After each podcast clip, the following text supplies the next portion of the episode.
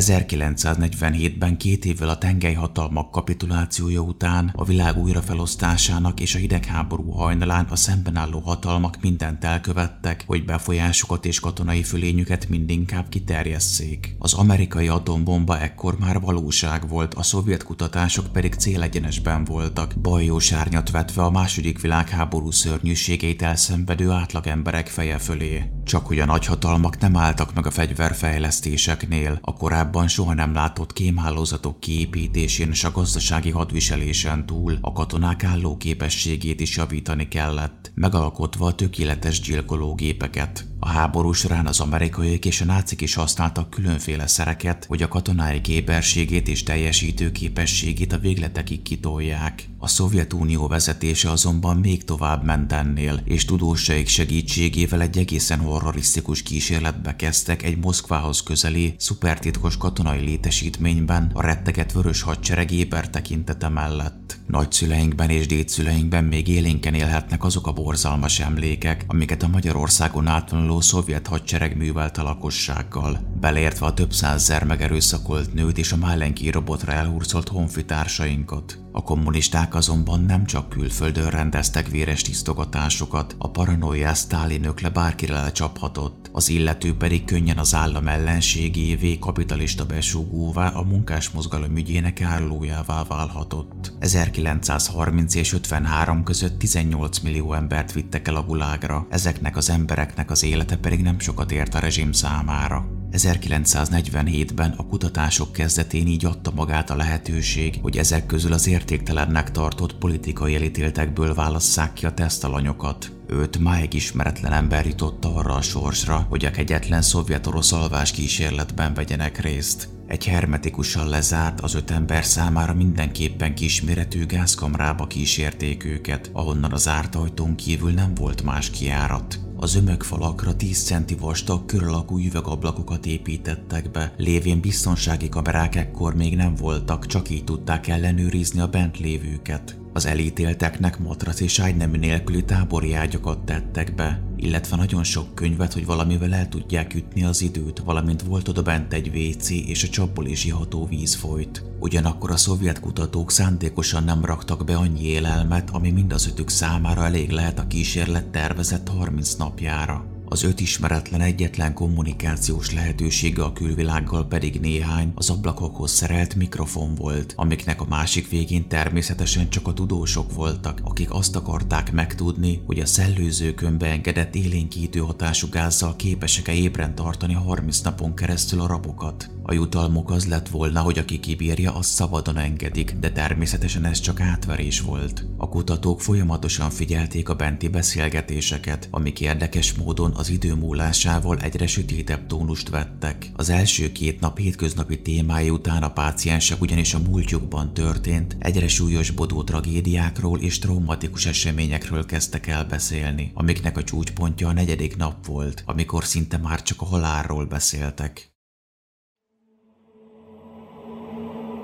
Az ötödik napon, tehát amikor már több mint száz órája voltak ébren, furcsa változás állt be a viselkedésükben. Az öt kísérleti alany előbb a zárka körülményeire kezdett el panaszkodni, majd a nap folyamán egyre erősödően paranoiásak lettek. Ugye, mint említettem, a kiválasztottak mind politikai foglyok voltak, akik a mindenhová beszivárgott szovjet kémelhárítás, hírszerzés és besúgó hálózat áldozatai voltak. Ez a sorsukat tekintve tragikus tapasztalat tört fel bennük az ötödik napon, amikor a velük bent lévő társaikkal is abba hagyták a kommunikációt, mert attól féltek, hogy ők is besúgók. A nap folyamán nem beszéltek már egymással, csak a kis ablakokhoz szerelt mikrofonokba suttogtak úgy, hogy a többiek ne hallhassák. Érdekes módon mindegyik páciens arra számított, hogy elnyerheti a kísérlet vezetőinek a bizalmát, ha árulkodni kezd a többiekről. A tudósok sem teljesen értették, hogy mi váltotta ki ezt a hirtelen változást a viselkedésükben. Ráadásul mind az ötüknél egyszerre így végül arra jutottak, hogy vélhetően a kísérleti gázállat a háttérben. Eltelt újabb négy nap, és az alanyok viselkedése ez alatt kevés változást mutatott, míg nem a kilencediken elkezdődött az igazi őrület. Az egyik elítélt egyszer csak fogta magát, és faltól falig elkezdett őrült módjára rohanni megállás nélkül, miközben torka szakadtából üvöltözött. Mindez három órán keresztül ment folyamatosan. Az illető még folytatta is volna a kiabálást, de ekkorra már elment a hangja. Sőt, innentől kezdve már megszólalni sem nagyon bírt. A legtöbb, ami kijött belőle, egy nagyon halk, nyikorgó hang volt. A tudósok szerint a páciensnek konkrétan elszakadhattak a hangszálai a három órás őrület alatt. Viszont a legérdekesebb még ezen felül is az volt, hogy miképpen reagált a többi rab a szélsőséges viselkedésre. Furcsa módon sehogy sem reagáltak, a rohangáló őrültet nem állították le, inkább közben és utána is folytatták a suttogást a mikrofonba. Történt ez még mindig a kilencedik napon. Pár órával később azonban a bent lévők közül a második embernél is elszakadt a cérna, és ugyanúgy elkezdett fel alá rohangálni, illetve falrepesztően horrorisztikusan ordibálni, ahogyan az előző társa is. Közben másik két elítélt maga köré gyűjtötte az összes könyvet, amit csak találtak. Elkezdték kitépni az oldalaikat, bekenték azokat a saját ürülékükkel, majd kiragasztották a falakra és az üvegablakokra is. Amikor az utolsó kis réseket is lefették az ablakokon, a suttogások és az ordítozás is hirtelen abban maradt. A tudósok innentől kezdve nem láthatták a bentieket. Ami legalább ilyen félelmetes volt, hogy három nap elteltével sem hallottak semmilyen bentről érkező hangot, ami rendkívül furcsa úgy, hogy öt ember is oda bent van. A levegő használat alapján szinte biztosak voltak abban, hogy mindannyian életben vannak még. Sőt, nem csak, hogy életben vannak, de az értékek alapján annyi levegőt és kísérleti gázt használnak el, mintha öt ember egyszerre végezne valamilyen nagyon megerőltető testmozgást. Senki nem értette, hogy mi zajlik oda bent. A 14. napon végül elszánták magukat, és olyat tettek, amit egyébként nem terveztek. Beszóltak a raboknak, hogy kinyitják a kamera ajtaját, hogy megvizsgálják a mikrofonokat. Egészen pontosan ezt mondták be. Figyelem, kinyitjuk a kamrát, hogy letesztelhessük a mikrofonokat. Lépjenek hátra az ajtótól, és feküdjenek a földre arccal lefelé, különben lőfegyvert fogunk használni. Ha együtt működnek, az egyiküket szabadon engedjük. Azt szerették volna elérni a tudósok, hogy valamilyen reakciót provokáljanak ki a bentiektől, de egy ideig semmilyen válasz nem érkezett, vagy egyszer csak egy halk és nyugodt hangot hallottak, és mindössze egy mondatot mondott. Nem akarunk többé szabadok lenni. Az orvosok teljesen le voltak döbbenve, de ugyanígy a kutatást finanszírozó vörös hadsereg képviselői is. Hatalmas feszekedés vette kezdetét, hogy mit kellene most tenni, de végül győzött a fegyverek és a pénz szava, így a 15. napon éjfélkor felnyitották a kamrát. A kísérleti gázt kiszívták a szellőzőkön keresztül, és a helyére tiszta levegőt engedtek be. Érdekes módon, amikor a bentiek tüdejét megtöltötte a levegő, hárman azonnal a mikrofonokhoz mentek, és jajveszékelve könyörögni kezdtek az orvosoknak, hogy engedjék vissza a kísérleti gázt, ami már 15 napja tartotta őket ébren. Ekkor katonák tépték fel az ajtót és rontottak be az elítéltek közé, de amit ott láttak, minden képzeletüket felülmúlta. Az öt férfi közül már csak négyen voltak életben, legalábbis biológiai értelemben, mert 15 nap után a testük és az elméjük is egészen elkorcsosult. Az ötödik napot követő ételadagokhoz például hozzá sem nyúltak, a kamra közepén lévő vízelvezető nyílás el volt tömítve, a kiengedett víz ekkorra már 10 centi magasan gyűlt össze a padlón. A katonák le akarták engedni a fertőzött és koszos vizet, de csak akkor vették észre, hogy mivel tömítették el a nyílást. Az egyik ők sorra húzta ki onnan a halott páciens pálkasáról és combjáról leszakított húsdarabokat. Hogy a földet borító folyadéknak mekkora része volt víz, vér és emberi végtermék, azt később sem tudták megállapítani.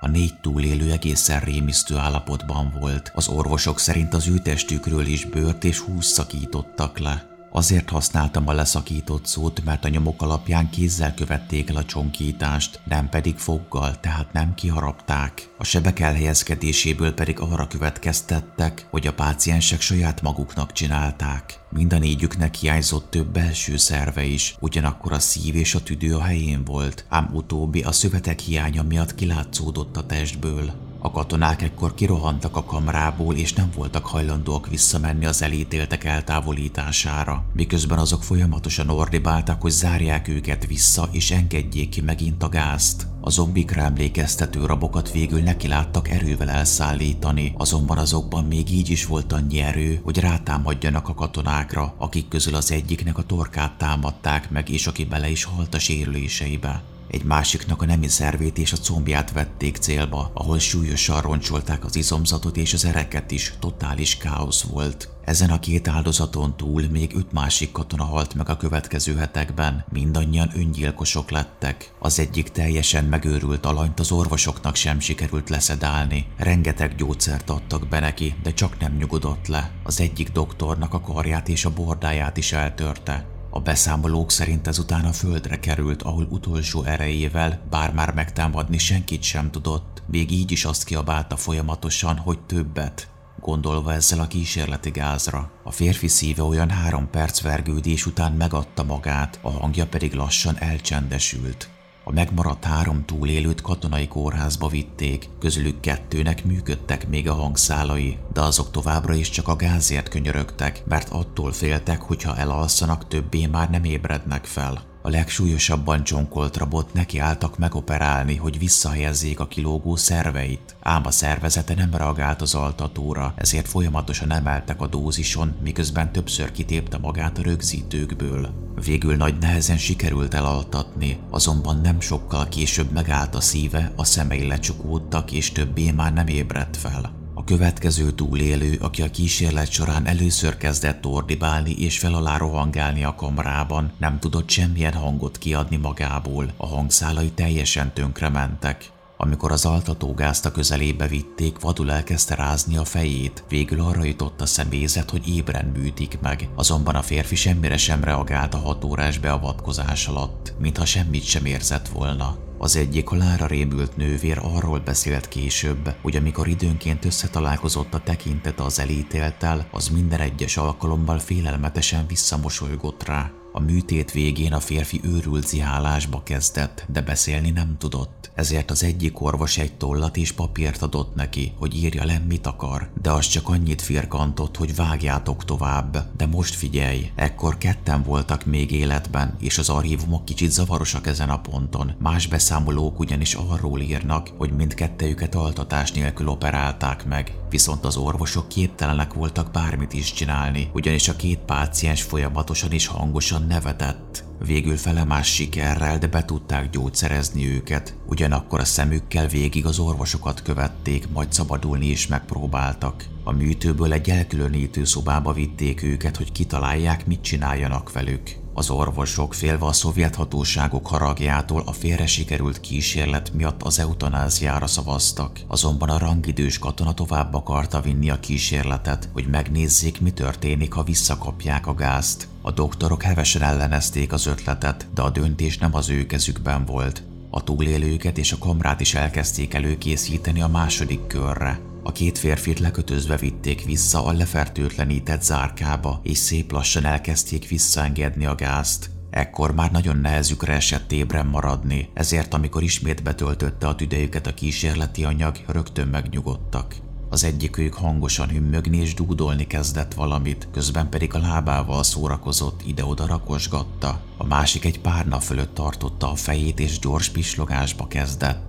Az orvosok a légzésükön kívül az agyi működésüket is folyamatosan figyelték, az pedig nagy meglepetésre szinte teljesen normális értékeket mutatott. Néha azonban a pislogósnál szélsőséges kihagyásokat észleltek a kutatók, mintha időnként is egy kis időre beállna nála az agyhalál, majd vissza normál állapotba. Nem sokkal később azonban a férfi feje ráhullott a párnára, a szemei lecsukódtak, az agy működése leállt, a szíve pedig megszűnt dobogni, így már csak egy elítélt volt életben. A rangidős tisztekkor parancsot adott, hogy a kutatókkal és a páciensekkel együtt zárják le a kamrát örökre, mire az egyik halára rémült orvos fegyvert ragadott és lelőtte a tisztet, majd a megmaradt páciens felé fordult és fejbe lőtte. Hogy mi történt ezután, arról semmilyen információ nem maradt fenn, de vélhetően vagy minden nyomot eltüntettek, vagy teljesen megsemmisítették a kutatás helyszínét. Amit viszont sikerként könyveltek el a szovjetek, hogy az alanyok elképesztő erőre tettek szert, nem hatottak rájuk más gyógyszerek és gázok, életben maradtak annak ellenére, hogy belső szerveik hiányoztak, és persze ébren is tudtak maradni akármeddig. A halálukat csak az okozta, hogy nem jutottak kísérleti anyaghoz és elaludtak.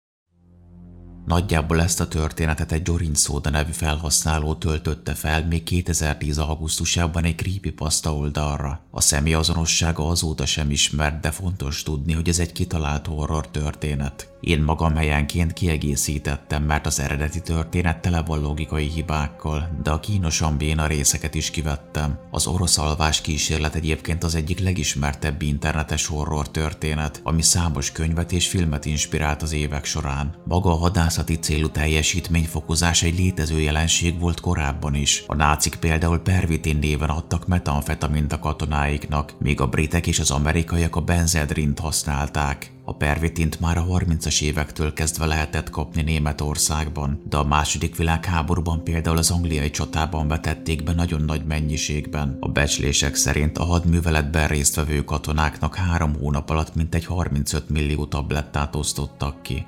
A benzedrint a britek csak azután kezdték el használni, hogy több német pilótánál is megtalálták a metamfetamint, azonban az angol száz verzió kevésbé volt veszélyes a némethez képest. A probléma ezekkel a szerekkel az volt alapvetően, hogy noha akadályozta az alvást, a fáradtságot nem tudta kiiktatni, így amikor a függőséget okozó anyagról lejöttek a katonák, sokszor magatehetetlenné váltak. Más kutatók szerint a szövetségesek pusztán hangulatjavítónak használták a szert, ami növelte a katonák elszántságát és morálját. Bizonyára Eisenhower is erre gondolt, amikor az 1942-es észak-afrikai partra szálláskor félmillió benzedrin tablettát szállítatott a 65 ezer katonájának. Maga a történet, mint említettem, tele van logikai hibákkal, például az elnevezés, hogy orosznak hívják, miközben a szovjet történelmileg pontosabb lenne, de az áldozatok számai sem mindig jönnek ki az eredetiben. Abban például a rangidős tiszt helyett egy ex-KGB-s tisztről írnak, miközben 1947-ben még nem így hívták a szervezetet. A szöveg alapján pedig nem egy komoly író szerzeménye, inkább egy középiskolai házi dolgozatra emlékeztet. Az is fontos, hogy a sztorit a 2010-es évek elején éppen a zombi őrület idején fogalmazták meg, és bár mint előbb említettem, léteztek teljesítményfokozók már a világháború előtt is, ma már inkább egy kínzási módszerként tekintünk az alvás megvonásra.